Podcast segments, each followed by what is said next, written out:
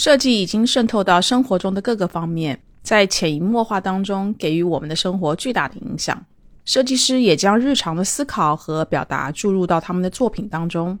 设计如何将艺术文化和消费者的需求融合，又是如何平衡设计的功能性和美学性呢？备忘录策划了不止于设计这一个小小的系列，试着从工业设计、建筑设计、室内设计、平面设计。家居设计等不同的领域和角度来探讨一下设计与自然、社会、人类、商业发展，甚至是文化传承的关系和意义。欢迎收听。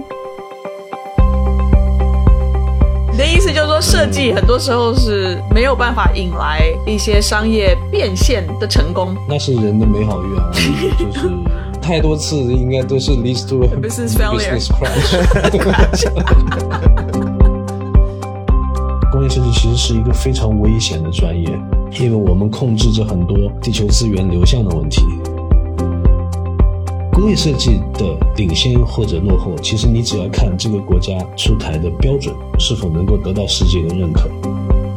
其实你看到很多海外的工作室呢，他们会有自己的 workshop，真的是一个车间，里面是有木工、电工、结构的工程师、机械的工程师一起合作来把那个出来的。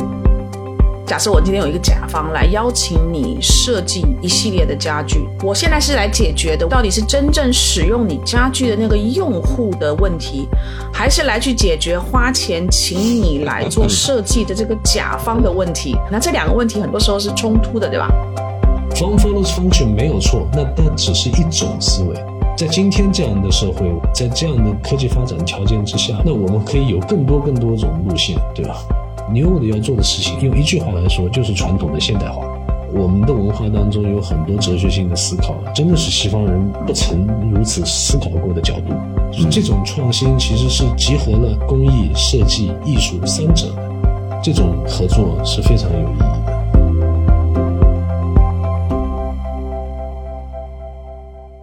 Hello，大家好，欢迎收听今天的备忘录，我是 Bessy 李倩玲。我们这个系列呢是来谈设计，它有很多的领域，那跟用户体验之间怎么样去做结合，然后又跟商业之间怎么样去做一个平衡。那我这个系列的联合主持人呢，对备忘录的听友来讲是新朋友，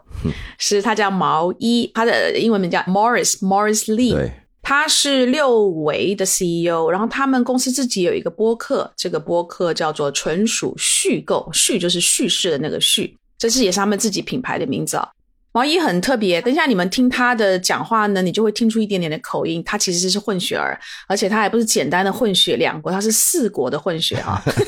毛衣，你要不要跟大家讲一下好了？你介绍一下你的背景，然后跟我们讲一讲你为什么就哪四国的混血？Hello，Hello，大家好，呃，我是毛衣。反正你听我的口音，你很难听出来是哪里人呢？可能听到一点点港普，也听到一种 A B C 那种口音。嗯，我是美国出生，香港长大，然后我父母都是混血儿，所以我就混了再混的一种，然后混了出来就混了一个新疆人的样子出来了。就很多人一见到我，第一个反应都是啊。什么人？不是哪里人，是什么人？对，然后一一直都从事品牌呃相关的工作。嗯，我在香港也做过 Four A 的广告公司，然后所以我跟 Bessy 应该算是同行，曾经的同行。嗯哼。然后之后呢，就呃零八年就来到北京了，在北京有十五年时间。所以我的普通话也是十五年的功力而已，所以啊，大家别别别见怪，如果听不懂什么的。那呃，如果我们听友是居住在北京的听友的话呢，你们很有可能也跟毛衣有的一个作品其实是有接触，叫做潮酒店。对吧？C H A O 潮酒店，你是联合创始人，然后你是也有参与那个酒店的整个的设计啊，等等的。嗯，是的。那所以其实毛衣他非常深厚的这个设计的基础，所以我们请毛衣过来跟我们一起来联合主持。那所以，我们今天的这一集呢，请到的是真的是一位重磅的嘉宾啊，他叫陈明，他是在家居还有家具设计这个方面的非常有名的一个设计师啊。可能你在最近，尤其在最近这几年，你会常常在公众号啦，在小红书周围看到跟他有关的推送。陈明，你好。谢谢 Bessy 邀请，大家好。嗯，呃，我们先在谈设计之前，我对你有一个资历，我觉得挺有意思的。你你会说五国语言？我也在视频上面看到你你自己说的一段话啊，就是说你是喜欢从语言模式上面来获得思维模式，进而去影响行为模式，然后再去想你的一个新的设计。所以你学五国语言，应该是在你学设计之前还是之后？你可不可以跟我们讲一下你这个五国语言的这个渊源，好不好？它其实是交织在一起的一个过程，其实这并非我本意啊，因为本身我并没有发现我自己想要学那么多语言，我是英语本科专业的，但其实在在在国内我也没读完，因为比较巧合的是，我们家都是美院的，然后美院的学生们。通常这个外语是一个老大难的问题，所以我会因为这个优势，然后被我舅舅啊、被我外公拉去帮他们做翻译啊什么的。就有一次就碰上了一对德国的教授，他们来这边讲课，就把我拉去做翻译。翻译完了之后。他们有问我很多问题，交谈了以后，然后他回到德国之后就给我发了个邀请函，说你要不要过来学设计？他说我们觉得你其实可以学设计。然后这时候我我就啊，非常意外。但是后来就是那时候就想去去查，但因为那时候其实网络也才刚刚开始，两千年的时候，其实真的不知道设计是什么。但是觉得看我舅舅他们他们美院的工业设计系，我但我只是看他们老师画那个马克笔渲染。那个时候做渲染图这种 rendering 都是要用马克笔的，然后那个时候就觉得哇很酷啊，然后我本来就是个星战迷，然后就看到那个网络上有有上传，就是星战他们的那些就 sketch 是全是马克笔画，就是整个就 blown blown away，就是完全就觉得哎不行了不行了，这个好酷，我一定要学。然后就就这样，其实我爸妈也没有没有觉得我好像能出国，只是觉得啊，这么一封信就可以拿钱。就那个时候，其实出出国是很很悬的一件事情，因为没有多少人出过国。嗯，然后就我就阴差阳错就就这样，就是去上海，哎，就拿到了签证。然后在走的那一刻，可能我我妈就有点崩溃了，就就没想到是玩真的。好，但妈妈崩溃，你还是得去嘛，就去了。是是是是，去还是去？我我我插一个陈明，我第一次跟你见面应该是好几年前在呃四里上海。我记得那个时候，我跟我们互相一个很好朋友呃 Yoko 在在说话，然后我们就用广东话说嘛，然后后面突然间呢，有有一口很流利的广东话跟我们一起就对话上了。一转头，然后我说：“你居然能说广东话？”他说：“梗係啦。”我跟我们说了好久的广东话。我我是这样的话，第一次有一个你的语言天分，那个呃，因为你说你自学的，然后你以前是看那个港片去学的，是吧？係我係郭富城嘅粉丝。你好神奇哦，你你的语言你是语言天才啊！所以你的五国是你当然国语是母语啦，你的英语呃英语，然后德文，然后离开德国去了荷兰，嗯，也学一点荷兰文。OK。之后又去了意大利，那是意大利文。其实，在荷兰我学的最多的是日语，哈哈，因为身边的身身边太多日本人，嗯，哇我身边经常十几个日本朋友。我当时的感觉就是 lost in translation，就是那个那个那个电影里面的话，就他可以，他们一帮人在那边呱呱呱呱呱说一大段，然后我说，哎，什么东西这么好笑？然后他就给我翻译出来两三句，然 后一点都不好笑。对，can't be serious。然后后来就 OK 了，我来学一下。所以你日语日语也会，那就是六国语言了。也会，对。所以你你会德语、荷兰语、意大利语，然后就会又会英语。你其实基本上在欧洲走路是横着走的，没有问题。你会这几国语言，尤其是在欧洲，对于你去了解他们那边一些设计的这种渊源啊等等的，是非常非常有帮助。因为就像你讲的。很多时候，一个语言翻译成 either 是中文或者是英文，它有非常多的原意是 lost in translation 的，就是在翻译的过程当中丧失的，对吧？没错，其实就像我其实试图去读黑格尔哲学的这些东西，因为你学设计的，其实现象学对我们来讲是一个比较重要的一个知识点。嗯，但是现象学，如果我买中文的书籍的时候，就是看个半个小时，然后先你会问自己我在看什么？对。完全不知道，就想说还是翻个德文出来看一下，就觉得哎呀，我大概知道。再结合中文的时候，就知道哦，原来我我我我懂他要讲什么。要不然真的很难懂，真的非常难懂。好羡慕。哎，可是你现在常住在国内了，那你这些不同的语言，你还有机会能够让你用得上吗？除了阅读之外，嗯，开会的时候经常会啊，但是因为你很多时候会跟一些海外的品牌合作嘛，嗯，那你跟他们是否因为有这个语言跟，其实我觉得不只是语言，可能你在欧洲生活那么长时间，可能对文化也有一定的一种啊，所以是否会帮助你们一个交流跟合作？因为整个 design 的 business 应该是很多 collaboration 叫协助啊。沟通啊，都需要进行的是吧？我觉得这个问题呢，我我可能要澄清一下，因为我觉得事实上我那么多语言，在真正要给我取得一些合作上的优势时候，感觉并没有那么明显。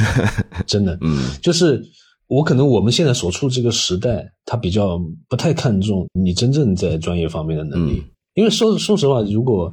你跟一流品牌，你跟最大的大牌去合作。你是希望通过它来获得一个更加完整的设计，嗯，因为所以你你的设计可以通过它获得更大的渠道、更大的受众，完了完成度也会较以往来说提高很多，因为它的资源非常的厉害。但是他可能会希望通过你会得到一些，比如说新的市场的认知啊，或者本来不认识他品牌的人，可能通过你之后延续他的品牌精神啊这些，嗯，但是。通常这一部分的内容是非常非常难实现的，就像我有，因为最近大家都看《狂飙》，你你会看张颂文的经历，然后就被拒绝。嗯，我们做设计师是一样的，我也有像他这样，他是给导演打电话就发自己的履历，我是带着自自己作品集，我在米兰展上所有的品牌我去发，我去问他们你们要不要跟设计师合作，怎么样怎么样的。就是这么多年来是一直就是被拒绝，从来没有说因为 因为我会讲他的语言，然后他说：“哎呀，你你还不错，要不聊一下？”没有，从来没有过。但但是我估计你在跟日本的厂商或是日本的合作方在开会的时候，他们知道你会讲日文，可能会感动痛哭流涕，这样对他们来讲沟通比较简单容易。那最多就是哎。死 boy 呢？就是他基本上跟看综艺差不多，顶多就是这样。嗯，OK。哎，我想问你们两位啊，因为你们两位都是设计师啊，工业设计这个词，我相信对很多人来讲是感觉比较硬，然后也比较遥远。我先念两段我在 Wikipedia 上面啊，他说工业设计是以工业美学。经济学为基础的对工业产品进行的设计，它是二十世纪初工业化 社会的产物。它的设计理念从产生之初的形式随机能，发展到现今的在符合各方面需求的基础上兼具特色。这一段我念完，我还是不晓得他在讲什么 哈。然后我，然后我就找到了另外一个呃公司吧，它叫做 World Design Organization 啊。他对 Industrial Design，他这边写的，我觉得这句话挺有意思。他说，Industrial Design is a strategic problem-solving process that drives innovations, builds business success, and leads to a better quality of life through innovative products, systems, services, and experience。所以他把工业设计当做是一个来解决问题的一个。过程去寻找解决问题的一个解决方案的过程，可这个跟 Wikipedia 在工业设计上的那个定义完全不一样。所以我想问你们两位设计师，到底什么是工业设计？如果两位能够用人话跟我们的听友 讲一下你们对工业设计的体验，我突然间觉得那个陈明你干的事情好好高级啊！就 真的 没有，我听完之后，我觉得那个也跟我没关系，因为 刚刚刚才那两个定义，我就觉得哇，respect。但是我看我自己的工作，我会觉得啊，leads to business success doesn't necessary 啊，真的吗？就是太多次应该都是 leads to business failure crash。你的意思就是说，设计很多时候是没有办法引来。一些商业变现的成功，那是人的美好愿望，就是，嗯，当然是有这样成功案例的，但是这种案例我并不会把它当做我自己的一个追求吧，因为我觉得这个是可遇不可求的，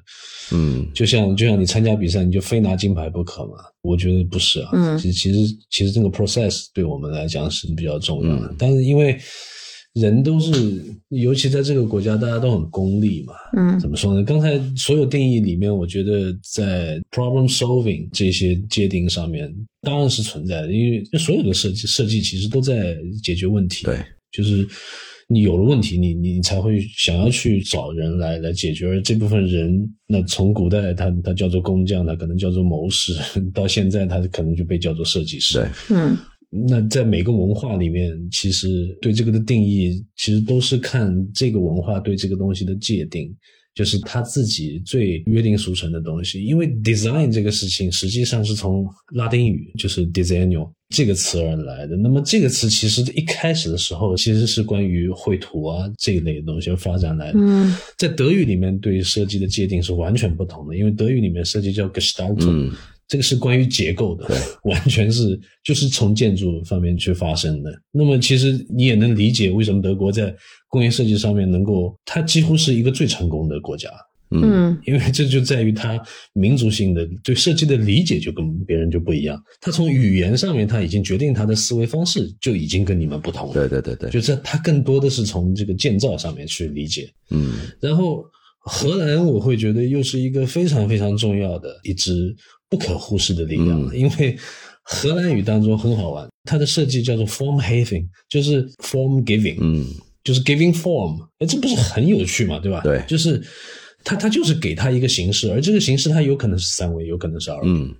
那我会觉得，这就解释了为什么荷兰人在设计上面那么先进。嗯你如果懂荷兰语的话，你会知道，荷兰人是最愿意跟大家去讨论概念的，而且他们也是就是可以全民化去讨论这个问题，可能跟一般路人你都可以去聊一个设计概念的问题。这个在别别的文化里面真的是绝无仅有。那日本也是一个设计强国，日本人是比较崇尚外来文化的。嗯就是所以他们还会专门列一类片假名，去把外来文化的这个东西原封不动的就这么移植过来，对，对吧？你在跟日本人聊天的时候，你你不用懂日文，但是你经常就刮到一些英文啊、德文啊、单单词啊这种，嗯包括 design，他们就是 design，就就就这样，嗯你就可以理解日本人其实在这个方面他是完完全全照搬照抄的，是一个非常非常好的学生。嗯就是德国人怎么做，他也怎么做。一路上做完了之后，做下来还改进了师傅错的地方，嗯然后这就导致你像整个相机行业到现在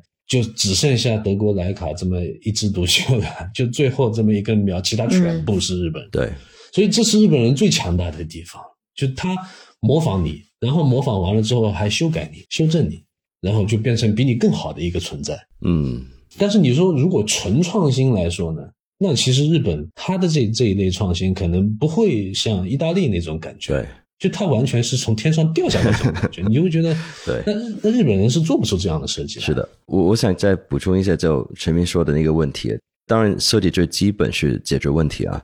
但是我觉得很重要是甲方。就到底你收到那个 design 的 brief 的时候，他要解决的具体是什么问题？嗯嗯，你要凭一个设计立刻要获取一个商业成功，这个是不可能的。但我觉得设计是一个 logic 跟 communication，这一个逻辑跟一个互动交流，整个过程包括它出来的产品，是从平面到工业到建筑，都是一个沟通。对，完全同意。对，所以我觉得是你整个过程是从啊，我的目的是怎么样，我要解决什么问题，我找什么样的设计师来协助，一起合作来去出现一个东西，最后消费者买不买单，都太多环要扣了。从每一个链条都是有它自己理解设计或者是它应用设计的一个必要性。嗯所以我觉得这个就是我为什么说要补充是。要它的唯一目的是商业价值的话是不可能的，嗯但是我觉得整个链条你要把它每一个环节都有一个梳理、管理、输出等等，对，这这是我的那个见解吧。嗯嗯那我我就想问了啊，因为我们刚刚谈到来解决问题嘛啊，就像比如说陈明你的家具的设计，我非常喜欢你的家居设计，而且你用了非常多竹子的这个材料啊。但是比如说，假设我今天有一个甲方来邀请你一起来设计一系列的家具，然后我现在是来解决的问题是，到底是解决真正使用你家具的那个用户的问题，还是来去解决花钱请你来做设计的这个甲方的问题？那这两个问题很多时候是冲突的，对吧？这个 basic 问题非常好，就是证明你对社会的观察跟对整个行业是是有相当理解的。说到解决问题这个事情，的确，这个问题本身就是一个很大的问题。嗯那我觉得现在这个社会当中，我们其实很少很少能碰到一些设计问题，说是非常实际的功能问题了。嗯举个例子，椅子，这个世界还缺椅子。然后你说做这个功能是那么难满足的吗？嗯从来都不是啊，老早就已经不是。最最一开始，我们如果能想到几百年前，那也许他做一张椅子出来的时候，他真的是要解决一个坐的问题，或者说，呃，那皇帝的椅子跟普通人的椅子，嗯，那他当然他就有一些其他功能的需求，对，他需要你你要更大，你要你要更华丽的这些。但是就拿我自己举例子，我做做我的这个杭州凳，大家也提到我对竹的理解，嗯杭州凳要解决的问题，它完全不是一个做的问题。我觉得我解决大概两个层次，一个是用结构来表达，就是用一个自然材质也能够实现你对自然材质无法想象的那一部分的内容。嗯就是你可能想不到一个竹或者木头的，它能够做成有沙发这样感觉的坐感，嗯这个是其中的一个列列的问题。但是我其实真正想要通过这个作品去表达的、解决的这个问题，实际上是社会对于材料应用的看法的问题。嗯因为我非常反对就大家去浪费资源，嗯那么绝大部分的浪费都是产生于什么呢？就是我做这件事情，并不是因为它应该是这样，只是因为我有这个资源。嗯所以我我去很多竹工厂，我看到的景象是他们把所有东西都变成竹，嗯旅行箱也是竹，递给我名片也是竹，什么都是竹。嗯那么你用竹，只是因为你有，嗯所以那我觉得我我会很反对这样。其实每个材料都有每个材料本身的特性。我就说，如果从产品的角度来看，我会觉得它有功能、形式各种的最后的这个 CMF 这样的 finish，每一个选择应该都是互相作为彼此的充要条件。嗯或者说彼此作为最好的那个，或者甚至是唯一的那个选择。只有达到这样的条件的时候，你回过头去看，这样通常这样的设计品都是去除了时间概念的，它是可以留下来的，嗯是一个很经典的东西。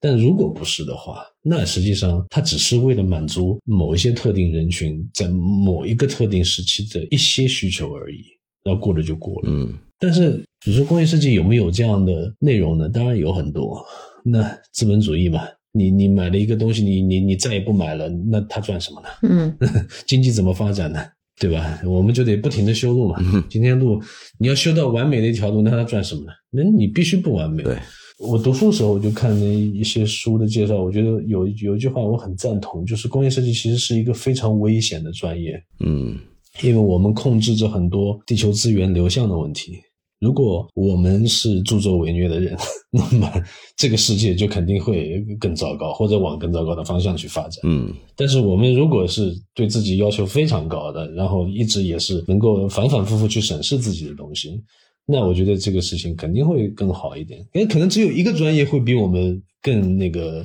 来就是广告。谢谢你啊。对，通常广告就是劝你拿你没有的钱去买买买去去买你不需要的东西。我们是创造需求，只能这样说。对，这是广告的本质。骗子骗子行业，所以，如果一个一个助纣为虐的工业设计师碰上一个油嘴滑舌的广告的设计师，那就是最 worst scenario，是最差的，所以广告业也有很多设计人员。很多，非常多，，类似呃 Avengers 这样嘛，在我们 没错。然后世界在毁灭了。其实我很同意你说的那种考虑，因为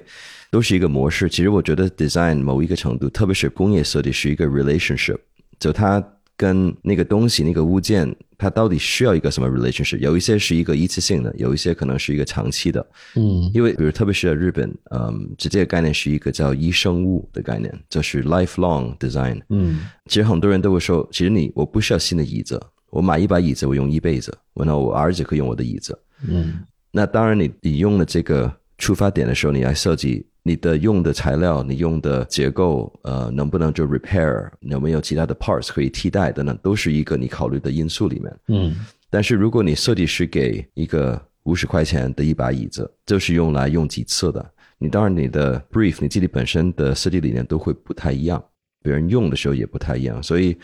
我觉得最核心的，可能你说到为什么我一直觉得你是一个我很欣赏的设计师，是因为这也跟你刚才说的语言能力有关联，你是有一个同感或者是同情的那种心态，叫 empathy。嗯呃，因为你会模仿，或者你会去听别人怎么说话，然后你会想到啊，到底那个东西是你应该怎么用，或者是用来的目的是什么？同理心，对吧？对，同理心。嗯哎，但是你们家具设计很多时候是它要不就是一个 B to B to C 的行业，或是直接的一个 B to C 的行业。所以 C 端就是实际用这个家具的使用使用者，互联网的语言叫用户。这个使用者他怎么用家具的习惯，以及他现在在使用家具的习惯上面有没有一些产品上的缺口，这一类的信息，你们作为设计师，你们怎么去收集？比如说年轻人跟三四十岁跟年纪大一点银发族，他们同样用椅子，对椅子的需求就完全不一样。嗯，对，所以你你是怎么去收集这一方面的使用习惯的信息？其实所有设计师都是很好的观察家，嗯。嗯。就是优秀的设计师都是非常善于观察的。就是你跟设计师，你通常会遇到一种情况，你就跟他逛街，逛着逛着他他人没了，嗯。你你你你你你稍微一个不不当心，我的话就经常会你会发觉，我突然之间就把某一把椅子翻过来，啊，对，然后就就就是又或者去试个什么东西，那其实就是去看他那个制造的细节啊，就像。德国摄影师他他做了一个非常有名的专题的摄影，叫做 Buster Chairs，嗯。就是在他在中国旅行过程当中看到那些就是通常非常落地，就街边，然后人用那些被遗弃的破旧的椅子，但是把他们又加上一个特别的他们唾手可及的材料，嗯。比如说加个垫子，加个什么东西，然后让它满足一个更新的实地所需要的那个功能。就这个联系到，其实，在意大利有个有个设计师叫做 Martino Gamba，他做的一个 project 叫做 Hundred Chairs in Hundred Day，就是这个其实是一个极大的讽刺，就是他去二手市场或者说去垃圾堆去找那些被遗弃的椅子，然后每天他都做一把新的椅子，都是基于那些已经存在的东西，把它肢解啊或者怎么样重新组合啊，就做。嗯。然后整个回看，也就是说，其实做一把椅子可以简单到这种程度，我每天都可以设计一把。嗯但是反射出来的是什么呢？就是说，大家对椅子这件事事情的一个思考吧。因为所有人都可以做一把椅子，而且我我确实我在一开始的时候没有找到一个理由，我为什么要再做多做一把椅子？嗯这世界上实在太多椅子。但我后来看到他们对德国设计师这个 Konstantin g l i c h 的一个访问，因为 Konstantin 做了很多的椅子，嗯最有名的就是给 Magis 做的那把 Chair One。对，那他反映出来就是他看椅子，实际上就跟看人一样，他就说每个椅子底下都有他的脸，都有他的表情，都有他自己能面对的那部分人群。就好像，那你说我们人类为什么还要继续延续呢？嗯那我你为什么要生小孩？这其实是是一种本能嘛。嗯其实我嗯从这个角度去理解，其实椅子也是类似，你能自圆其说，或者说你你用的设计手法跟所有这些都是科学的，都是合理的，那我觉得就没有问题，完全没有问题。那家具行业里面，像我的话，非常非常多的观察，应该都是在宜家进行的吧？因为我觉得宜家在这一点上面确实是这是一个伟大的企业。对，挺厉害的。对，因为你在每一个国家，你都能发现，在宜家里面大家的行为是不一样的，对吧？对，没有任何一个国家可以你像在中国或者印度这样能找到那么多蹭空调的、睡觉的。嗯但是这这其实就是人人性啊，这人性这个问题，我们是设计师必须直面的。可能我们跟艺术家在这点上面其实是有点接近，嗯这也是我为什么那么喜欢当代艺术的原因。但是我们唯一不同的是，我们的那个条框，我们只是创作的自由要比他们小得多得多。嗯所以你你必须通过非常多的观察、积累经验，然后当然也是要聆听了。嗯你所有来找你的客户，其实就跟你生病的时候去找医生是一样的。我我会非常赞同一句话，叫做“诊断大于治疗”。嗯就是 我听了你的东西，我我知道你的问题所在，可能我都不需要设计实际的东西，就是说再投入物质方面的事情来帮助你。也许我我可以通过别的层次，就像毛衣经常做的工作，就 branding 这方面，其实他也是聆听你之后，然后重新把你把你组织，然后可能帮助你更好的跟你的客户沟通，这也本身也就足够了。嗯但说回来，就是其实家具行业相对来讲，在整个就是工业体系里面，它是比较小的，也是相对比较落后的，因为它门槛比较低嘛。嗯 因为我们做独立设计师，我难道不想设计汽车吗？我难道不想设计手机吗？就没有人找我呀，我自己也没有钱去 去投这些东西啊。那我只能你说我设计把椅子，这个钱我还是投得起的，嗯那我就就只好这么做了，就很无奈啊。我有时候上次在深深圳的时候，我还跟一些在奥迪工作的朋友，嗯就是然后我常常说他们是活在我的梦中。对吧？就是大家都是德国留学的，那为什么我那么辛苦，一直在找工作？他们就直接找到奥迪，他们进去的工资可能比我现在的工资还高，所有的费用都是公司报销。但是家具的用户的面比汽车用户那面广太多了，对吧？它的 SKU 也多，非常非常的多啊。是是是，嗯嗯非非常多。那那怎么说呢？就是说从工业的角度来说，汽车工业一定是更领先的，也是更大的。嗯因为它涉及的资金也是更多的，涉及到资源也是更多的，因为它又更加关于社会，嗯所以它更加可能比较少机会能够让独立设计师去触碰这个。嗯，我我我觉得刚才前面你说那个观察那个还是蛮重要。就其实我觉得很难去做一些很客观或者是很量化的一种调研，因为都是一些。触摸碰到你会应用的东西，就我我我其实跟你一样，我是去哪里，特别是去餐厅和酒店，我都把盘子看什么盘子啊，什么品牌的，用什么杯子啊。上厕所的路上就可能不见了十五分钟，是因为看那个灯是怎么弄的。对，有些时候你会发现它消失，然后回来之后，你就我我跟毛衣常常会会这样，就是然后彼此交谈的时候，然后就说，哎，我想不通哎，看上去好像预算很高的酒店，他为什么要用假货呢？对，为什么要假书在这里呢？然后我看我也翻一翻那些假书是什么。对，所以我觉得观察确实是一个设计师的一个，你说专业病也好，但是其实也是一个 curse。就你会对很多东西呢，别人不会关注到，你会关注到，然后嗯反而你会想不通啊，解决不了这个问题，为什么会是这样呢？嗯，特别是给现实呃打击，在很多时候。因为我更多做的 design 方面是可能从刚才呃前面说 branding 或者是一些体验设计这种 experience design，呃，我之前做过 A P P，就做过一些游戏嘛。其实那个游戏，我相信很多设计师都很羡慕的一个，因为它是随时可以更新、改变、优化、修改。我觉得全民里面做那种工业设计最难的地方是，你出去就出去了，你除非出一个新版本，但是你不是一个能看到用户反馈的时候，可以临时或者是很快速的做一个对，反射弧很长。对，可是哦，这一点哦，在国内其实还是有一些不一样。嗯。比如说，从国外你要研发一张办公椅，你通常这个周期应该是要两年，嗯。在国内恨不得两个月。就是，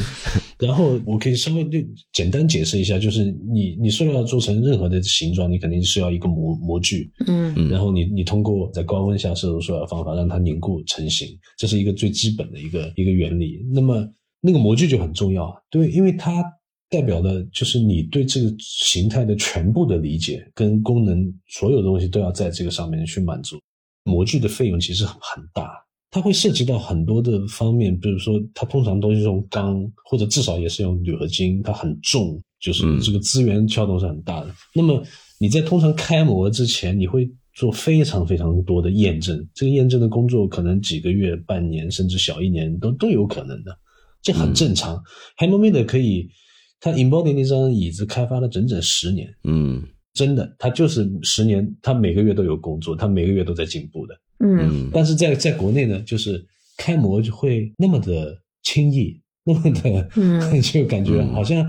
表面上听上去还还蛮丝滑的哦，就直接就 就开下去了。但是通常是，哎呀，发现了一个什么点啊，没关系没关系，我们来改一下。嗯。那你知道模具一改以后，它会影响模具的寿命，它也会影响最终出来的这个塑料的整个状态。就它不可能是跟你一次不改的那个塑料一样的那么坚固。嗯那这个是非常非常高的要求，就是美国会出最高的标准来限制这些事情，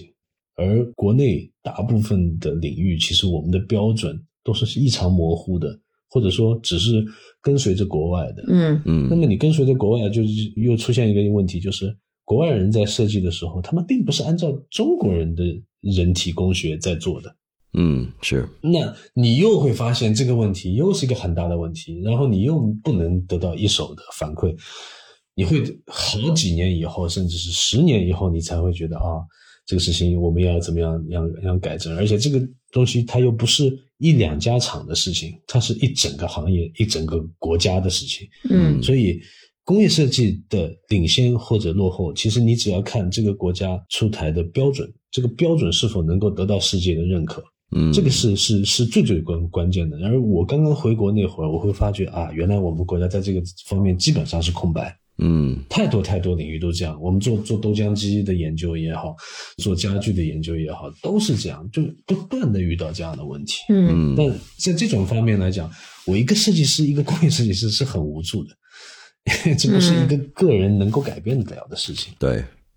哎，你最近是做了一把塑料做的椅子是吧？我记得是那个带颜色的那个是吗？我们之前有做很多，我其实研究很多的材料，呃，恰恰不是竹，是塑料。嗯因为塑料这个东西太重要，因为你如果嗯错误的使用它，所造成的那个伤害是是非常大的。但是你如果使用好了，它其实可以很环保。那我觉得塑料其实是是是一个很好的东西。我最近其实已经在重点在研究的其实是代塑，嗯这样的一个一个课题，就是欧洲已经出台了，在二零三五年到最迟二零五零年之前，它是就是要禁塑，就全面禁塑。嗯嗯那如果我们的政府提出的二零五零年实现碳中和，这个不是开玩笑的，那我觉得塑料被取代这件事情，已经完完全全在现在应该被提到议程上来，被提到每一个设计师的案台上来。嗯那所以，我研究木材、竹材这些，实际上都是在研究它的造型上面是否能够跟塑料有一些接近的地方，有一些可以互相借鉴的地方。这样就我想早一步帮国内的企业在这方面取得一些领先，因为我知道欧洲已经在研究这个东西好久了，嗯而且西方人通常现在他们采用的办法就是抱团嘛，强强联合。嗯，对，像 Cartel 这样的公司，它再加上 Hammer Miller，再加上一个 Hey，这样听上去都是哇，several billion dollar business，都是都是这种感觉的。那我我会觉得，那我们应该做什么呢？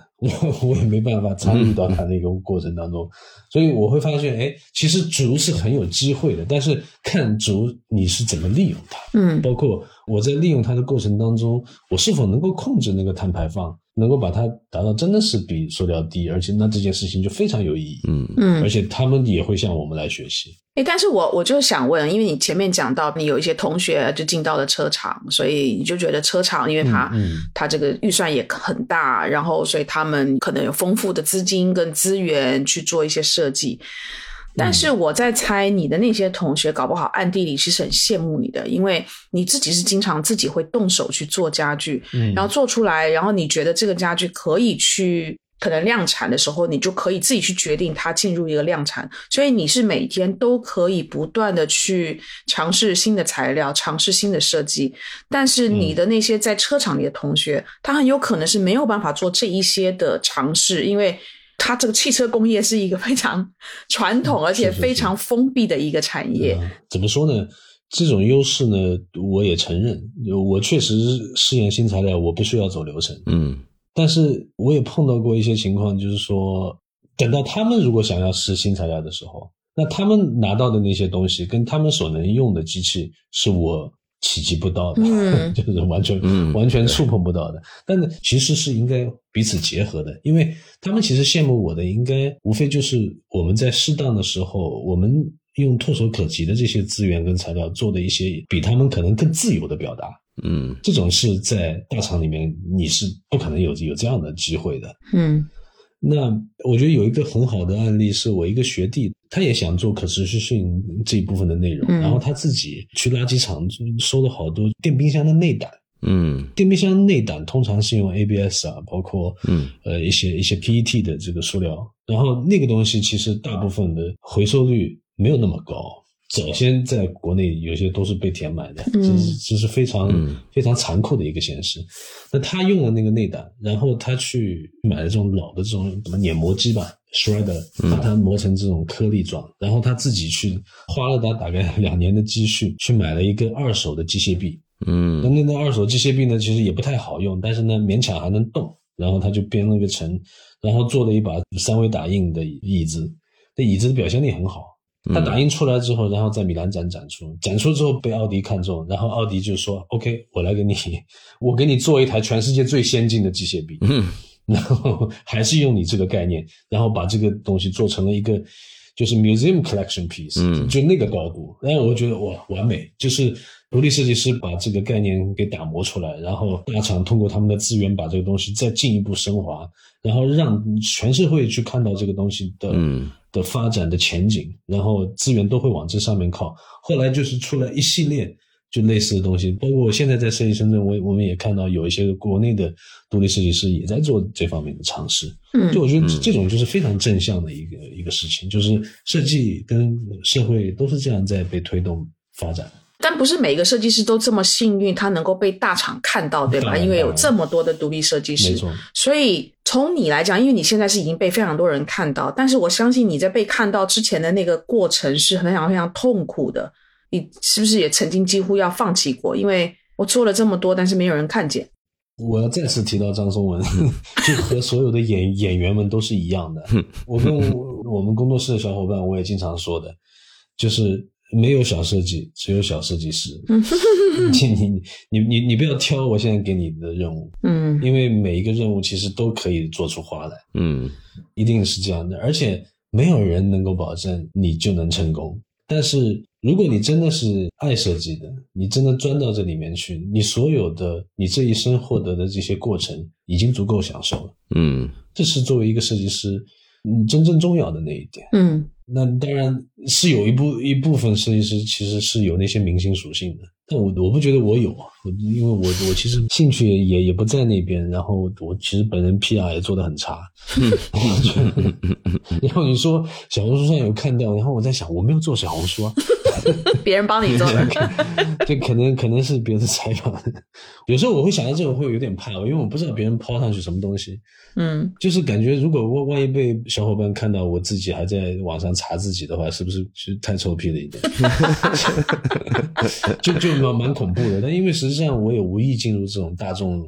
大众传媒的视野，我我还是想集中精神把自己分内的事情做好。嗯我上次碰到那个现在很有名的设计师，那个 Michael Anastasiadis，他从大概七八年前跟 Floss 开始合作以后，因为所有人都知道啊，那个灯就一个球，然后很简洁的折弯的一个铝合金，这样金色的，他其实很有很有才华。然后后来我问他，我说：“那你之前那段经历？”他说：“其实我我跟你经历很像，就是说之前的这二十年，不是我也我不想去大厂工作，也也不是我不想给那些大厂牌设计，是因为真的没有人要我啊，就 所以我只能自己做。但我觉得他比我还有的优势呢，就是他家里很有钱，所以他可以把 把东西都做出来。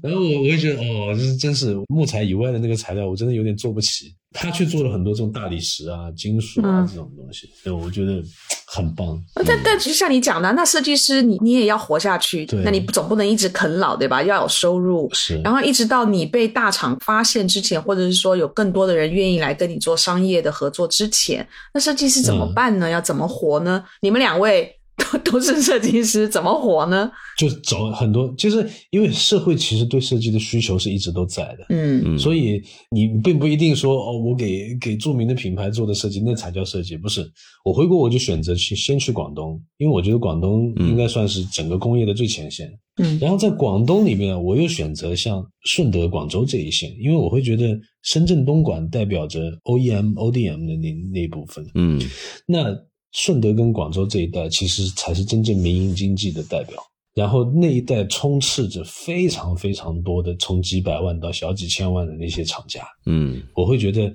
他们是真正需要设计的。嗯然后我前面的那两年就一直在跟他们在打交道，在给为他们做设计。嗯哼那我自己养活自己应该是没有问题的。嗯包括我一二一二年回到杭州做做工作室，也是靠着他们跟他们的合作才才生存下来的。哎，那我要问一个不不礼貌的问题啊，你有没有因为早年因为为了要活下去嘛，嗯你要去做一些商业的这种设计的单哦，你有没有嗯现在就是说以前设计的某一个东西你，你拒绝承认那是你自己设计的？我拒绝承认那些你们都找不到的。你你放心好了，我我我很小心的。呃明白明白。那毛衣呢？毛衣你怎么活下去？嗯，我我觉得我们可能性质不太一样，是因为嗯，我们做更多是一些 branding 上面的，或者是 consulting，就一些顾问咨询的工作，我们就可能的门槛其实比你们还低，这边，嗯。因为其实我们不用造东西出来，其实刚才说的更多，我们是真的是类似一种心理咨询，嗯。嗯，其实很多企业家或者是品牌，他们是希望把问题抛出来，你再慢慢发掘问题是在哪里，然后提供一些解决方案。有一些解决方案可能是传播，有一些可能是一些工业设计、平面设计，嗯一些产品等等等等，就有可能很多不同的解决办法。所以对我们来说，就这方面是我们能输出我们的专业能力的一部分。但是就很很简单嘛，就卖时间嘛。你卖时间是有限的，就好像是巴菲特他说那个，你睡觉能赚钱才是赚钱。显然我现在还没有赚钱。你要卖时间来赚钱的话，其实这个不算赚钱，这个是就 make a living 嗯而已，就只是维持生存而已。嗯嗯，所以这个也是一个问题。所以之前我我跟陈明我们也探索过啊，会不会做一些自己的品牌啊，做自己的产品出来啊？嗯，但这个确实在国内现在的情况是一个很很很艰难的一个问题吧。嗯，因为现在其实竞争优势，你是一个独立品牌是很难获取的。嗯，从渠道方面，从销售方面，都是很庞大的一个资源。你从消费者知道你这个东西存在，到他了解到这个产品有一个意思去购买，直到他下单，到你送到他手里面，他再去告诉别人这个东西好，嗯你整个链条不是一个单独的公司或者是一个小工作室或者群体能做的。嗯所以我一直在鼓励，也其实在国内做这样的事情，大家应该要抱团，大家联合起来，有什么可以互相来去调动跟帮助。但是呢，因为大家都很忙，怎么活着？每一次都是我们见面聊得很兴奋，然后呢就各忙各的，因为确实是要那个卖时间嘛。所以，嗯，这个也是我觉得很值得再去探索的，因为中国绝对也必定会有自己的很出众的设计品牌，嗯未必是现在，未必是明天，但是是一定会有的。只是什么时候出现，都是天时地利人和、嗯 才能推出来的。我相信无无印那种呃 lifestyle 的品牌，也不是突然间冒出来，也是一个经历了很长时间。嗯嗯，从一个 Kenya Hara 那个平面推动一定的一些工业设计，嗯然后有人做品牌，有人就帮他们做零售，做这等等等等，都是很多不同专业领域才能搭一个东西出来的。对，所以设计师能力单独是有限，但设计师在一起的时候，我我相信是不同专业领域都能给很多贡献，才能孵化一个东西出来。对对，但是现在因为社交媒体这么发达，难道这个社交媒体没有办法帮设计师去缩短你们刚才讲的那个链条？也就是说，没有办法让你更快速的被发现，更快速的被听到、看到吗？虽然抱团肯定是一个非常重要的路径，但是即使你是靠你自己，如果你有一个懂得怎么帮你运用社交媒体、帮你去发声音的这样的一个个人或者团队，他不能够帮你去缩短这个时间吗？嗯，社交媒体是一个双刃剑。你玩这个游戏呢，你就要投入很多资源。另外呢，因为现在的社交媒体的整个氛围不完全关注设计那个领域的东西，嗯，太多杂音了，太多 noise 了。嗯你真有突出的时候，其实真的不是这么容易。嗯，另外我觉得游戏其实不是太公平。嗯，我们要竞争的 attention，因为现在最值钱是关注度或者是流量，所谓的、嗯那个成本是代价是非常高的。我们竞争的是跟可乐、宜家，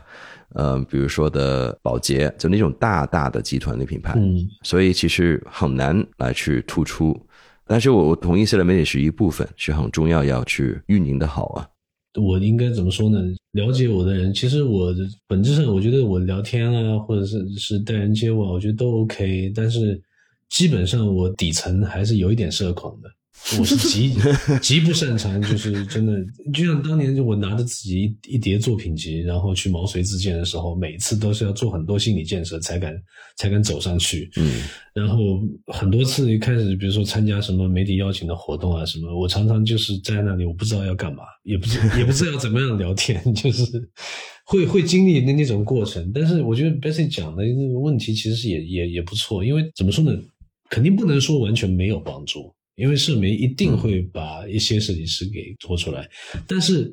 设计师有很多很多的类型哦。因为我基本上会觉得，有的设计师把设计当生意做，那有的设计师把设计当学问做。嗯那我是非常希望能把这两者结合，嗯因为我之前那么多年，我觉得我太专注于学问这件事情了。但是设计之所以成为设计，它其实不能离开商业的。是，如果离开了商业，它就不叫设计了。这是艺术品了。，对，就是一个自我的艺术表达。嗯那这个是设计跟艺术之间最大的一个一个区别。那么又回到这个社交媒体这个问题上，其实我有时候也会偶尔听一下播客。那那我基本上是在 Apple Store 里面去去嗯挑一些。那听英国的跟美国的，我会发觉大家讨论的那个问题，跟包括他们请来的人探讨的那个深度，其实都还蛮蛮不错的。但是相对来讲，毛衣刚才也提了，国内呢这种是流量化、表面化的东西，嗯这个这个是占占主导的。那我也很好理解，因为这个事情毕竟愿人愿意花脑子去去想的，毕竟还是不不那么多吧。嗯人本质还是还是比较懒。那还有带出另外一个问题，就是别人的社会因为设计发展的时间很长了，所以它整个产业链是很完整的。嗯嗯那么有人在前面做设计师，那有人就会做相应的专业的 PR 的公司，厂家也更专业，也有对应专业的工程师，所有它整一套的这个产业链非常之完整。而嗯国内相对来讲，你你只要看一下我们教育的设置就知道，所有的大专院校只要开设设计系的，我相信基本上都有。但大部分只是分哦，平面设计什么这种呃工业设计，完了之后就是一些五花八门的什么综合设计啊，什么东西啊，你你仔细去问他们，你们到底是干嘛的？那实际上还是要么就是二维，要么就三维。嗯。那么大部分人对设计的想象也是都是设计师，问题是你没有必要所有人都到前线去做设计师的，我们没有那么多的需求，而且你也不可能培养出上百万、上千万的优秀设计师，嗯这个也也也也不太现实。那我觉得学完了设计之后，如果你根据你自己的自身的特点，如果你能去从事一些，比如说你是媒体行业的，嗯那就代表着你是以设计思维去做这个事情，这本身就是一个巨大的优势。对，嗯。我会觉得大家应该去补强整一条产业链。就像我原来我听别人讲，嗯、巴西的一个城市叫做库里蒂巴，他那个城市的市长，他本来是呃建筑师出身，嗯。然后在那个地方最大的一个特点就是大家都不怎么喜欢开车，因为整个城市它的建设就是基于一个非常完善的公交系统。嗯这种没有学过建筑、没有学过城市规划，是做不出来这样的事情的。嗯那么，如果说你有一个设计思维的人，你你在从政的过程当中，你到达了一个很高的位置，你就能够用你的这个设计思维去做相应的事情，而造福大家。对，就是这个社会就会就会变得更合理，嗯因为每个人的素质是不一样的，每个人的才能也是不一样的。嗯哼我我也非常同意，就是说，其实学设计你可以做很多其他的事情，嗯，就比如说你之前给我提过是一些呃 mechanical engineer，就你真的是做一些呃机械的工程师，因为他是帮你们去翻译跟工厂或者生产那个端的一些专业。其实那些我觉得，因为那种特征的一种岗位啊，嗯，其实没有设计师的光环那么的漂亮。嗯，可是太多太多的真正的创新，其实设计师完全离不开 engineer，、对，工程师才是真正在背后的那个那个英雄。包括 carpenter，就是比如说你说木工、电工，其实你看到很多海外的工作室呢，特别是做呃工业的，他们会有自己的 workshop，真的是一个那个车间，里面是有木工、电工、结构的工程师，对，呃，机械的工程师一起合作来把那个东西出来。印刷，对对对对对嗯对，包括编织，很多很多种类。那所以，所以陈明，你们嗯两位都提到，就是说设计师跟工程师的结合是非常的重要。所以你的工作室里面也有工程师这样的伙伴吗？还是这些大部分时候是第三方的一个合作方？我原来是真有，但后来实在是真的养不起，就没办法。那我我我觉得我如果经济实力够的话，我是一定会要一个工程师在工作室里面处理的，因为这样会让设计师也更好的集中在他的那这个部分。嗯后来因为工程师这个部分，我们后来大部分是要么通过甲方或者我自己外包第三方去完成那也也都是长期合作。我后来觉得，哎，如果能够长期合作的第三方也是可以的。嗯在我们工作室，其实我们人很少，但是每个人都得独当一面。这两年我我才跟就大家开会的时候，我就发觉，哎，我终于做到了。我们工作室有一半，他们完全不是设计专业的，嗯就我们有专业去写文案的，因为嗯写文写文案这个我们还挺坚持要要招这样的一个人，是因为其实袁研哉就说过一句这样的话，就叫你文字化设计的过程，这本身就是设计。嗯，对，我觉得非常非常经典，非常的准确。嗯然后我我们有运营的同事，而且运营的同事，因为他要接洽客户，完了他必须具备设计思维，他得知道我们是做什么的，对方是需要什么的，嗯而且要非常能够有同理心，能够换位思考，能够去接洽，包括财务也得有。嗯就财务他也得有设计思维，他能才能他又能准确知道我们做的事情，才能帮我们更好的去规划。嗯嗯那所以我就我会觉得，哎，这个才对嘛，因为我一直是想，就每个人大家都会有一些不同，就是说有有我们几个设计师，有的是就是比较擅长于手工艺的，有的是比较擅长于三维建模，包括这种，有的比较擅长于 branding 方面，有就是完全大家都都岔开，那么这样可以合作起来的时候。也会更强大一点，我们、嗯我们可以 handle 更大的更大的案子。但是我好难想象啊，像你这样级别的设计师，你又得过这么多的奖项，然后你有 signature 的 piece 啊，就是说你的代表作有有这么多，而且我觉得都非常的特殊。在你的工作室，你还是会像你刚刚会讲出来，就是说。呃，经营上面的一些的挑战，这个我我非常难想象，因为就是说你的工作室，你的收入的结构，你你大部分的时候是厂商的一种接单，像你的家具、你的你的杭州凳、你的工字桌，其实是 D to C 的模式，就是消费者是可以直接买的嘛。所以你的收入的结构到目前还会让你觉得在运营上面是拮据的吗？嗯，卖货其实是很难的，哦而且我们工作室其实主要集中的还是在于 to B。嗯如果我想要做一个家具品牌，我早就做了，我还等现在吗？嗯虽然大家看到我很多呃家具的作品，但并不代表就是 我我只会做这个。前两年疫情的影响，我们太多太多的作品都都被积压着，没没有办法发表。嗯我们研究了很多，就是我们可以做便宜到只有几块钱的笔，然后我们也有做就是非常非常贵重的东西，嗯，但这个所有这些都是要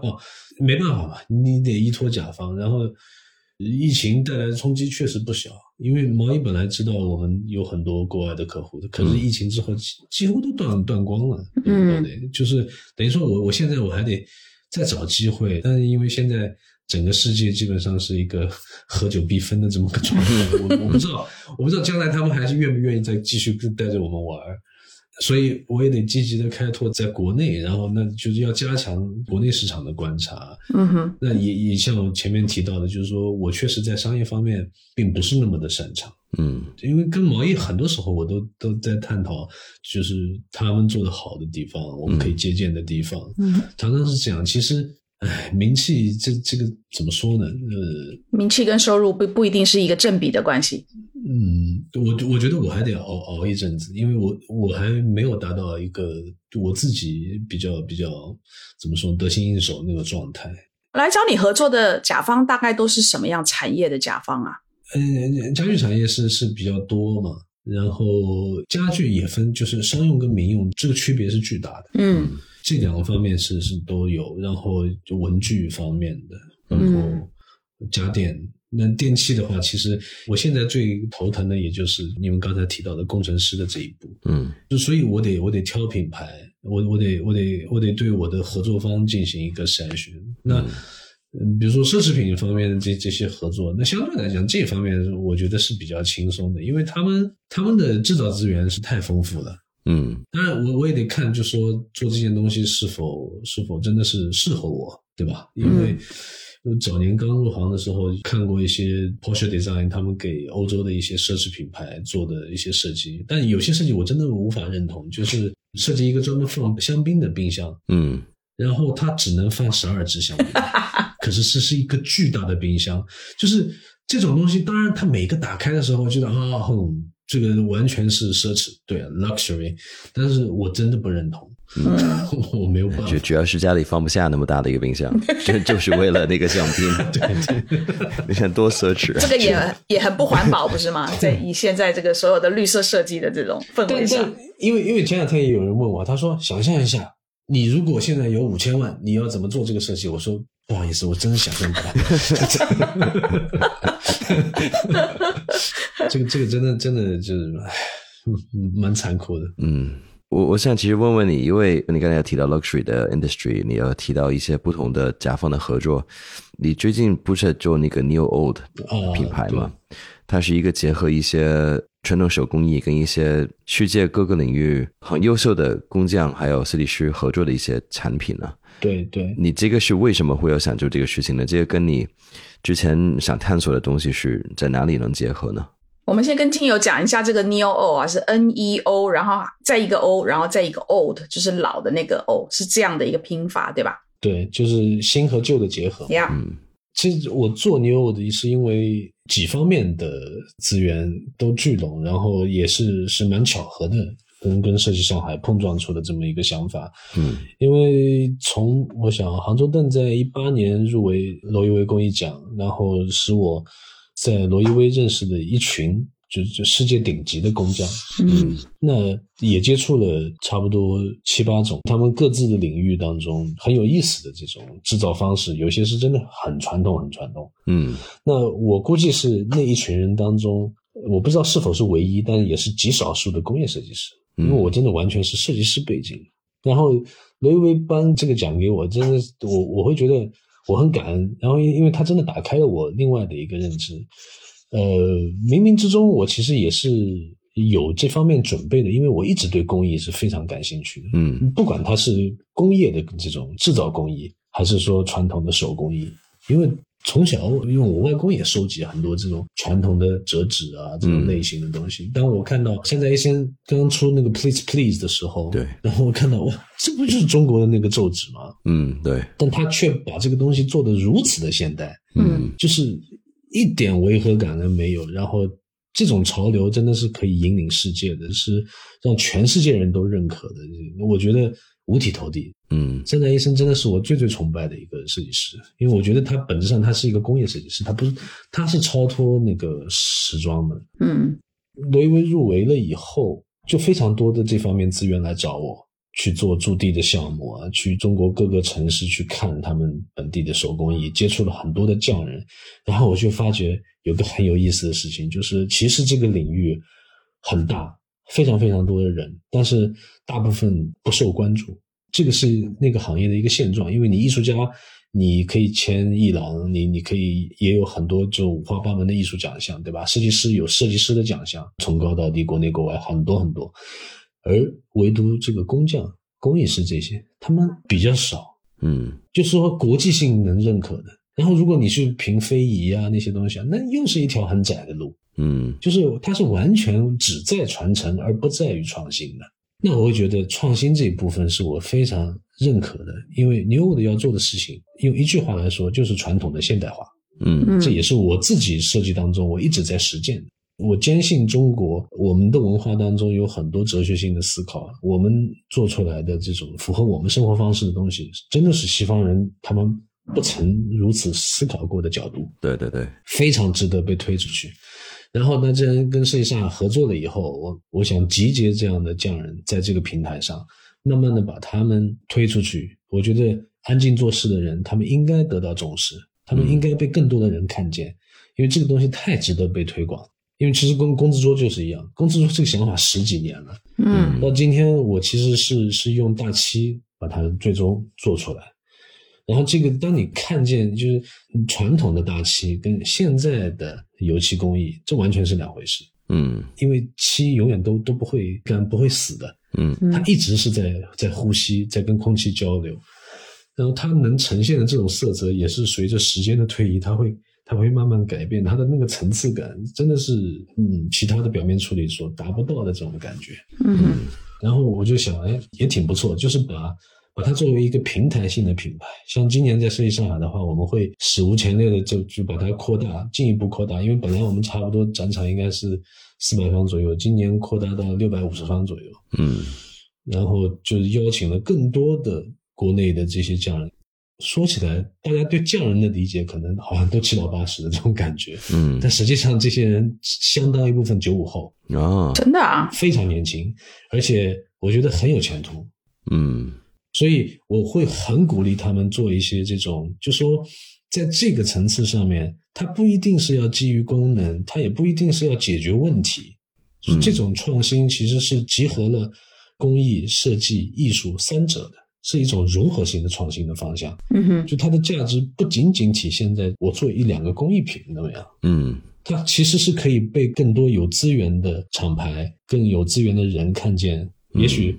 如果他们想要做成一些远高于这些的东西的时候，这种合作是非常有意义的。我会觉得，那在今天这样的社会，在这样的科技发展条件之下，我们没有必要还是要 follow 一九一九年那个时候包豪斯定下的，对吧？Form follows function 没有错，那那只是一种思维。嗯那我们可以有更多更多种路线，对吧？荷兰原来很多设计师也提出来，form follows feeling，对吧哎？form follows 就是 whatever you think，就是这个会会更艺术化一点。嗯哎，你在做这件事情，让我想起那个时尚界的上下这个牌子，嗯啊，是就蒋琼尔。呃，因为我其实我本人是很喜欢上下这个牌子，我觉得他把一些几乎要失传的一些布料啦，或者是说家具上面的手工艺，再把它找回来，然后用就是时尚或者说现代的生产的方法帮助他们去量产。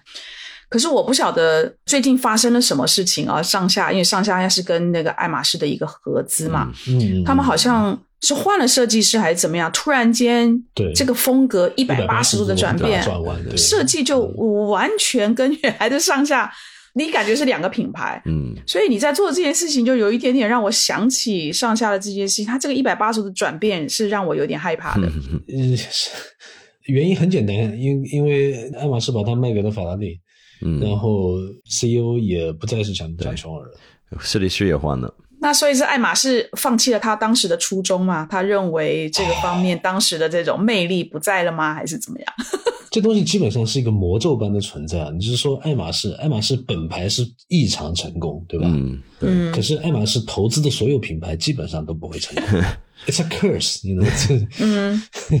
而且这两家其实我们我们都合作过，然后我会觉得，嗯，跟我的想法并不完全吻合。嗯上上现在这个风格的一百八十度转弯，我我是有异样的感受，就是上次去开会的时候就是这样，然后他们给我看他们新的 PPT，然后第一张图就是一个女生，然后绿头发，然后纹身啊什么，然后就是很很时尚，然后就就是说，他说这个就是我们现在 target group 的呃那个样子，就是说我们希望吸引这样的客群。嗯，但是那个客群能买得起八万块钱一套茶具吗？那那八万块都算太便宜的，对啊，因为当时我们面对的是他那个小叶紫檀的那那一套茶桌那个东西，那那一套三百五十万，我我真的我我我毫无方向，因为我我不能说你这个就是错的，但是我会觉得，那你你想要做突破做革新，好像也也不必说否定我全面 全部的这个东西来、来就推倒重建，这个太有勇气了，这个这个需要、嗯。需要太多嗯。太多的资源跟跟这个东西，然后我在想，哦，OK，looking、forward，嗯。嗯，但是他推倒了重建了，让品牌年轻化，所以他往那个方向去。但是如果要往那个方向去，那我就要来问，就是你现在上下的这个风格是年轻人要的吗？那我宁愿你把上下改成左右吧。出个副牌，出个出个副牌个左右也行。呃，没有左左右他注册不到了，已经有了。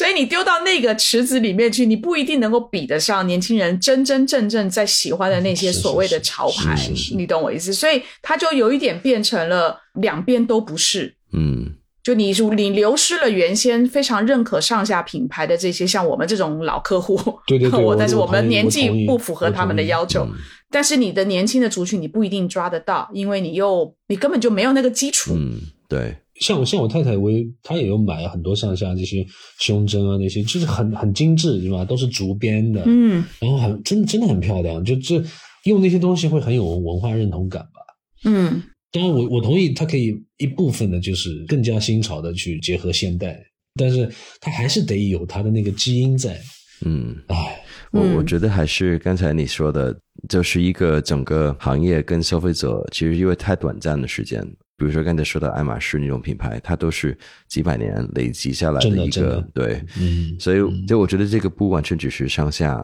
独立一个品牌的这样问题，所以我觉得这个也是一个就消费者怎么看待设计品的一个一个一个态度吧。觉得大家都是因为经过那三四十年的一种疯狂发展，都是想看到很快能转化一些经济利益或者是一种成绩出来。嗯，设计可能已变成一个工具了，这被变成一个可能能呃让商业成功变现的工具。对，但其实它应该是更长久的，因为我我自己个人的理解，其实那种匠人，他某一个程度就是最传统、最原始的设计师嘛。嗯嗯，他们也是发现某一种需求、某某一些问题要解决，他用一些东西来去呈现出来，他真的是有一些满足的一些需求，他才能一直遗传下去。嗯然后不同的人再去发掘它，再去优化它，再去改变它，再去进化。嗯所以现在我我一直觉得，呃，陈明在做那个事情还挺有意义的，就是，呃，他需要时间，对的 他真的需要时间。是我觉得可能我们在经历一个必经的过程吧，也就是说，现在我我觉得做任何的事情都有很强烈的要变现的焦虑。嗯我做一个煎饼，我也要变成一个嗯呃资本化，我也要变成一个平台化。我是做一个煎饼，嗯我我为什么要去走？要去考虑这一些？就想起石生上爆浆赖尿牛，要做连锁，对 对。对，所以呢，我我觉得，呃，第一个，我觉得你在做的这个平台，我觉得非常的有意义，就是把一些工匠匠人，让他们有一个地方能够把他的工艺能够展现出来。嗯那我们也希望这些这些展现能够耐心去沉淀，嗯我觉得这个需要沉淀，而我我就有点怕，就是工匠或是匠人被找出来，然后很快的又被发现了之后，又开始走，嗯。可能呢资本本身不是错但是有的时候资本这个路线被滥用或者用错了的时候，它反而是扼杀了某一个产业的发展很重要的一个毒药吧，嗯我觉得，完完全是因为它只会鼓励一种路径的创新。嗯本来中国社会就是这样的，就是说是一种太绝对的这种成王败寇的这种感觉。嗯嗯哼，但是真的是要鼓励多一点声音，多一点路径给大家提供，因为生活真的是是千奇百态的。嗯对。那陈敏，你的这个 New Old，如果我们要希望它能够用时间来换空间，它给到它时间去成型、去沉淀，嗯，你会需要哪一些方面的关注跟帮助呢？我们现在其实是在联系一些就媒体，因为大家未必有那么多时间去接触他们。那我是嗯通过几年跟他们的交往，然后看他们的作品，跟他们聊，看他们平时生活的状态，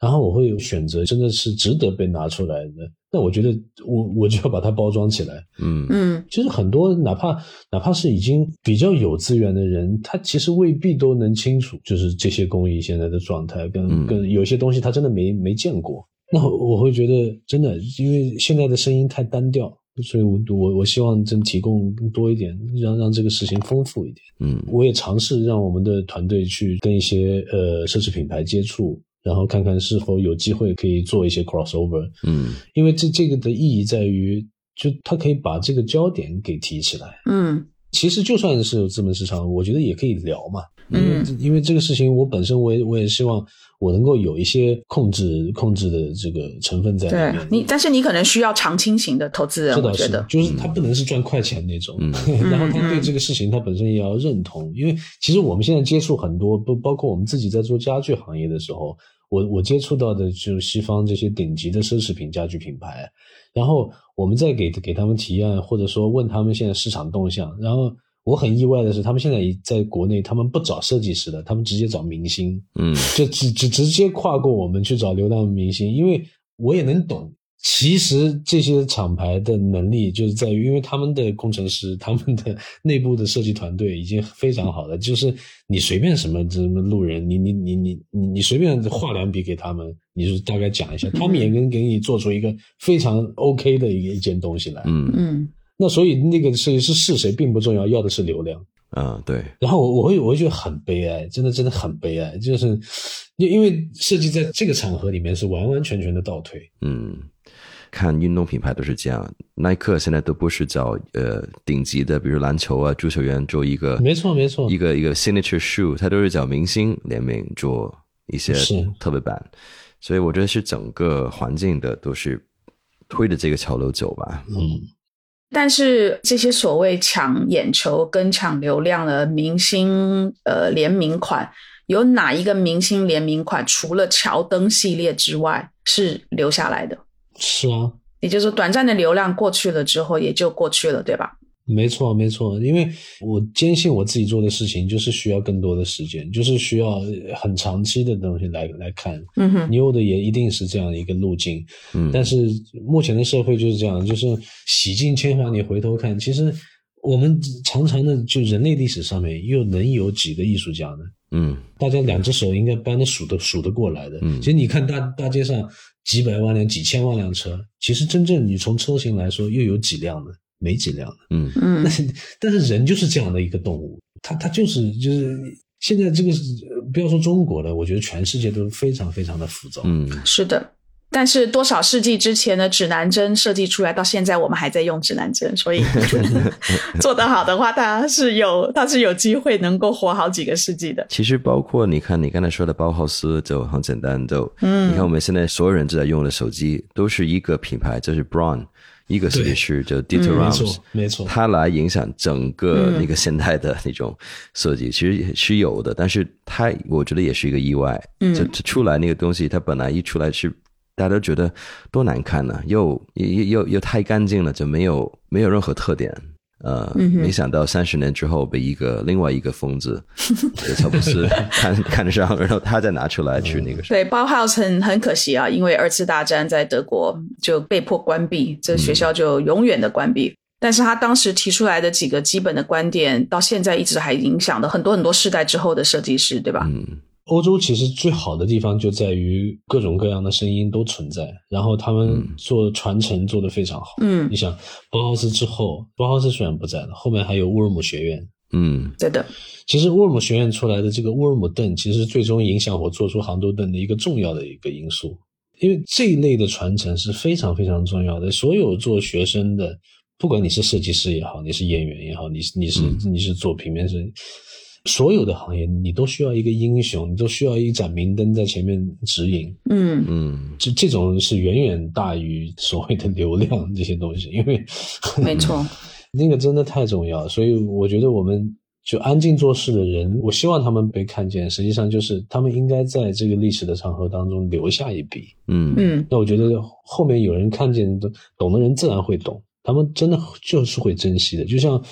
韩东灯当时就是因为因为其实我我总共我自己就做了三张，当然今年我们刚好做了个小批量，也是十年以后。嗯这么个事情。但是之前的时候，好多博物馆来收的时候，我都都是很抱歉，因为我我还不舍得，或者说我还有很多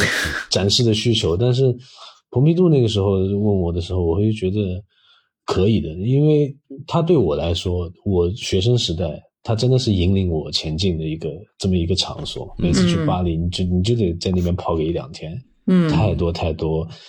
你想要要学习的东西都是在那边，在那边你看见历史，你看见社会，你看见你想要的所有，嗯所以我我会觉得中国也需要这样的场所出现，嗯也需要这样的人群。没错。我觉得我们今天我们刚才聊了一个多小时，里面有非常多的内容，其实都是息息相关。尤其你现在做的这个 New Old，嗯。所以我们也希望将来，我觉得你的这个平台上面，如果你觉得有一些特别值得拿出来让更多的听友听见的匠人或是工匠的这个技术或是艺术，其实也可以在播客这个领域里面，让更多的人知道这个背后的一些的故事。完全可以，真的，那太太值得了，太值得。真的，嗯我们我们去拜访的时候，饭桌上面我听他们的故事讲着讲，大家都会哭，嗯很感动。就是就是听他们这一路走来，我就觉得太感动了。我一直在想做像你们这样的非常棒的设计师，像比如说你的杭州凳、你的工字桌，我觉得你们每一个设计的作品背后都有非常非常棒的想法、初衷跟你的理念。其实每一个作品，如果能够，比如说用一个二维码或者什么样的方式，我买你的作品，我回来我扫一个，我就像像逛博物馆一样，我有一个是音频的东西来告诉我你的这个产品背后的故事。而且那个是长长久久可以留下来的。嗯，一一点点做，这个很好的建议，不 需要扩大团队。没关系，找找外部合作跟跟毛衣合作嘛。对啊，那我我们今天其实真的非常感谢毛衣跟陈明啊，跟我们讲了非常多。第一个从工业设计的本质，然后聊到了在家具这个行业，然后再牵扯到更多的就是在设计大的这个设计行业里面，其实设计师也真是很不简单。自己要活下去，但同时又要把自自己的这个设计的理念跟设计的作品让更多的人看到，所以我们也希望能够透过我们的节目，让更多的人听到陈明的声音，听到毛衣的声音，然后这是一个开始，然后能够让我们的听友去寻找更多的资料，然后我也相信我们的很多听友里面，可能自己本身设计师，或者是有这样的一个梦想，也希望成为一个设计师。那我觉得今天陈明跟毛衣的很多的经验，可以让大家去做参考，嗯。会有一些挑战你要面对，但是呢，我觉得总的来讲都是在帮我们整个设计的行业不断的在做优化，不断的在做迭代跟更新吧。所以希望几十年之后，我们中国的这个设计的行业能够也能够像比如说我们现在看到西方比较已经经过了几百年的这个洗礼跟演进了之后这么成熟，然后上中下游的产业都能够抱团做得很好，然后大家是朝一个越健康。的一个方向来发展，是的。非常感谢陈明，也非常感谢毛姨，谢谢，谢谢，谢谢，谢谢，谢谢，拜拜，拜拜了各位。